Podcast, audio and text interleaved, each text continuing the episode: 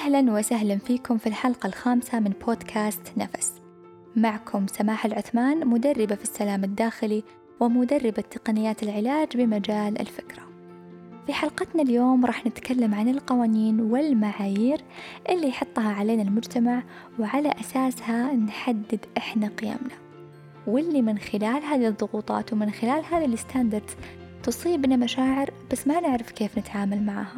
في هالحلقة راح أعلمكم كيف نتخلص من هذه المشاعر ونتعامل معها. خذوا نفس عميق وخلونا نبدأ.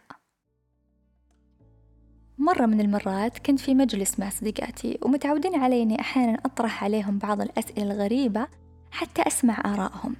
فسألتهم إيش رأيكم يا جماعة بالضغوطات اللي نواجهها أحيانا من أحكام المجتمع؟ هل سبق تعرضتوا لشيء زي كذا؟ وكيف أثر عليكم؟ وكيف حسيتوا المشاعر عندكم من بعد هذه الضغوطات؟ ولا أخفيكم المجلس قام ولا قعد. من الآراء والقصص وكل شخص أدلى بدلوه. اللي قالت أنا ينتقدوني لأني أم عاملة. واللي قالت أنا ينتقدوني لأني ما أشتغل. واللي قالت أنا يضغطون علي أني أتزوج بس أبي أكمل دراستي. واللي قالت أنا أسمع كلام تزوجتي بدري لا أحق على المسؤوليات.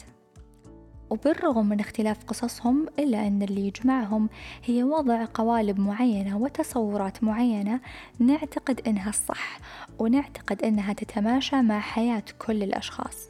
المقياس اللي يوضع في المجتمع وبيننا هو مقياس يصنفك أنك ممكن تكون صح أو خطأ. يعني المقياس يقول إذا تخرجت بشهادة قوية لازم تشتغل بمنصب وراتب مرتفع ولكن لنفترض أنك ما حصلت على وظيفة تناسب شهادتك. وقررت تشتغل بوظيفة أقل شوي بهدف أنك تتطور وتوصل للوظيفة المطلوبة. ممكن تسمع رأي يقول حرام أنت شهادتك كذا وكذا ليش تشتغل في هذا المكان؟ ما تستاهل تستاهل أحسن من كذا. ويصنف قرارك وشغلك الحالي أنه خطأ. وكل هذه أحكام وضغوطات تنصب على الشخص في حين أن ممكن في هذا الوقت بالتحديد الخيار اللي اخترته والشغل اللي اخترته هو الخيار المناسب لك وممكن بعد سنة يتغير وضعك. فليش نحكم عليك؟ لأن عندنا معايير وتصنيفات تبرمجنا عليها. مثال ثاني الأم العاملة.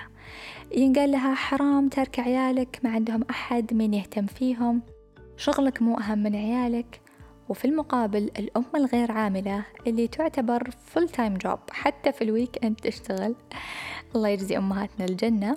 ينقال لها حرام تتركين مستقبلك وتقعدين لعيالك روحي اشتغلي ما حد دايم لك. كل القصتين لها أحداث وظروف مختلفة. بس تعودنا أن يكون عندنا قالب الصح والخطأ قالب التصنيف والأحكام أنت كذا أو كذا. في حين أن الشخص اللي يحكم عليك ما يعرف ظروفك اللي خلتك تختار هذا الاختيار في حياتك. طيب والجزء المهم من هذه الحلقة اللي أنا فعلا أبغى أركز عليها هذه الأحكام كيف تنعكس علينا؟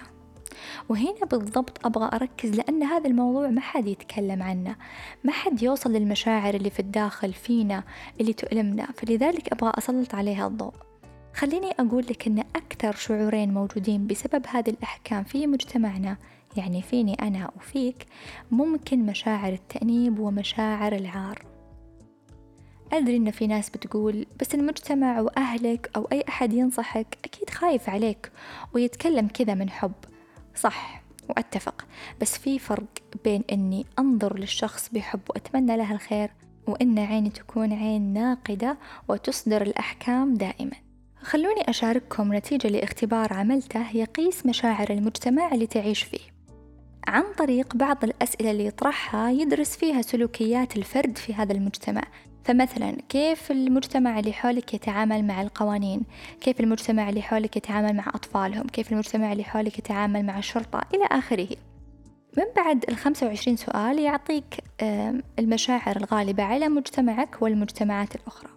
فمثلا بعد ما عملت الاختبار ظهرت عندي النتائج أنه مثلا مشاعر الغرب يغلب عليها مشاعر التأنيب. والسؤال اللي دائما يكون عند الفرد هل تصرفي عادل أو غير عادل؟ Is this something fair or not? في حين أن مجتمعنا يطغى عليه مشاعر العار والسؤال اللي غالبا يكون عند الفرد في العمق وش بيقولون الناس لو سويت كذا؟ لاحظوا في العمق. How people will look at me if I do X. لو انفصلت إيش بيحكمون علي؟ لو توظفت بهالمكان إيش بيقولون عني؟ لو عملت كذا إيش بيطلع عني كلام؟ هذا بحسب الاختبار. ولكن شخصيا أشوف أن اللي يغلب على مجتمعنا هو التأنيب والعار مع بعض. إحنا كأفراد من هذا المجتمع البرمجة السائدة عندنا هي التأنيب إنه إحنا مقصرين. إن قراري خطأ إن اللي قاعد أسويه مو هو الشيء الصح. فيكون شعور التأنيب هو الشعور الملازم لي والتساؤل يكون هل أنا المفروض أسوي كذا ولا كذا؟ في كل أمورك في أكبر أمورك وأصغرها. نلقى الأم تأنب نفسها هل من الصح أني أنا أترك أولادي وأروح أشتغل؟ ولا من الصح أني أنا أترك شهادتي وأقعد مع أولادي؟ وفي الجهة المقابلة ممكن نشعر بمشاعر العار إذا مثلا ما حصلت على الوظيفة اللي أبغاها. آه إذا ما طابقت معايير المجتمع لأن شهادتي واو فلازم أحصل على وظيفة واو براتب واو. أو مثلا أشعر بالعار مثلا أني إلى الآن ما تزوجت سواء كنت بنت أو ولد. تجيك الضغوطات من المصادر الخارجية اللي ممكن يكونون أمك أبوك أهلك واللي يصنفونك في قوالب الصح والخطأ. ولكن إحنا نحتاج نستخدم قالب جديد. تعرفون إيش هو؟ قالب مناسب وغير مناسب.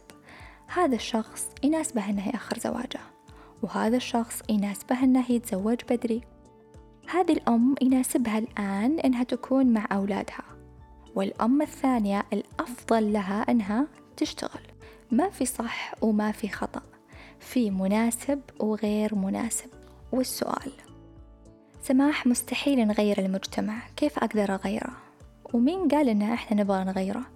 المجتمع جميل وفيه أمور جدا جيدة وعلمتنا أشياء جدا جميلة ولكن اللي نحتاج نغيره هي أنفسنا. يقول الله تعالى إن الله لا يغير ما بقوم حتى يغيروا ما بأنفسهم. فابدأ غير نظرتك لأي قصة تسمعها. استخدم قالب مناسب وغير مناسب. لا تضع أحكام على الآخرين. هذا خطأ يقرر كذا وهذه مفروض تسوي كذا وهذا الأفضل له يعمل كذا. لا تمشي الناس بمعايير وفلاتر. دائما تذكر أن المناسب لك قد لا يكون مناسب لغيرك. وكفرد تعلم كيف تتعامل مع هذه المشاعر اللي أنت الآن واعي لها. واعي أنه ممكن التأنيب اللي فيك بسبب أنك ما حققت مقياس شخص ما أو العار اللي تشعر فيه بسبب أنك خايف إيش بيقولون عنك. تقبل المرحلة اللي أنت فيها الآن وكل ما كان قبولك عالي وتصالحت مع نفسك كل ما قدرت تواجه هذه الضغوطات بشكل أسهل ورسالتي لك. من الآن ابدأ راقب نفسك وراقب مشاعرك. في نهاية اليوم لما تجي تنام اسأل نفسك هل الغالب على مشاعري إيش؟ فرح وبهجة وراحة ولا تأنيب وعار وعدم الرضا عن الذات؟ تأكد أن الله خلقك في هذه الدنيا حتى تتعلم وتعمرها. فبالتالي تستحق حياة أفضل ومشاعر أفضل. فلا تترك هذه المشاعر هي اللي تتحكم فيك. تخلص منها وابدأ ركز كيف تتطور وكيف تتغير. وإذا حاب أنا ممكن أساعدك من خلال برنامج رحلة تغيير على موقعي اللي يعلمك كيف تتخلص من مشاعر التأنيب والعار وجلد الذات بتقنيات التي إف تي. أنصحك تطلع عليها في أكاديمية سماح تجد الرابط في أسفل البودكاست في الشرح. وفي الختام خلونا نسأل الله يعلمنا كيف نتوقف عن إطلاق الأحكام على الآخرين. وكيف نضع أنفسنا مكان الآخرين قبل الحكم عليهم. وخلونا نسأله سبحانه كيف ممكن كل شخص فينا يساهم في تطوير هذا المجتمع ورفع وعيه والارتقاء فيه عن طريق أنه يرتقي بنفسه. وكيف ممكن نتخلص من مشاعر التأنيب والعار ونستبدلها بمشاعر الحب والبهجة. اكتب لي في التعليقات أكثر مشكلة واجهتها من المجتمع وراح أناقشها معاك على الإنستغرام. لا تنسى تشارك هذه الحلقة في جروباتك حتى تصل لأكبر عدد من أفراد المجتمع وكلنا نبدأ بالتغيير. ألقاكم في الحلقة القادمة اللي عنوانها لا ترفع سقف توقعاتك. في أمان الله.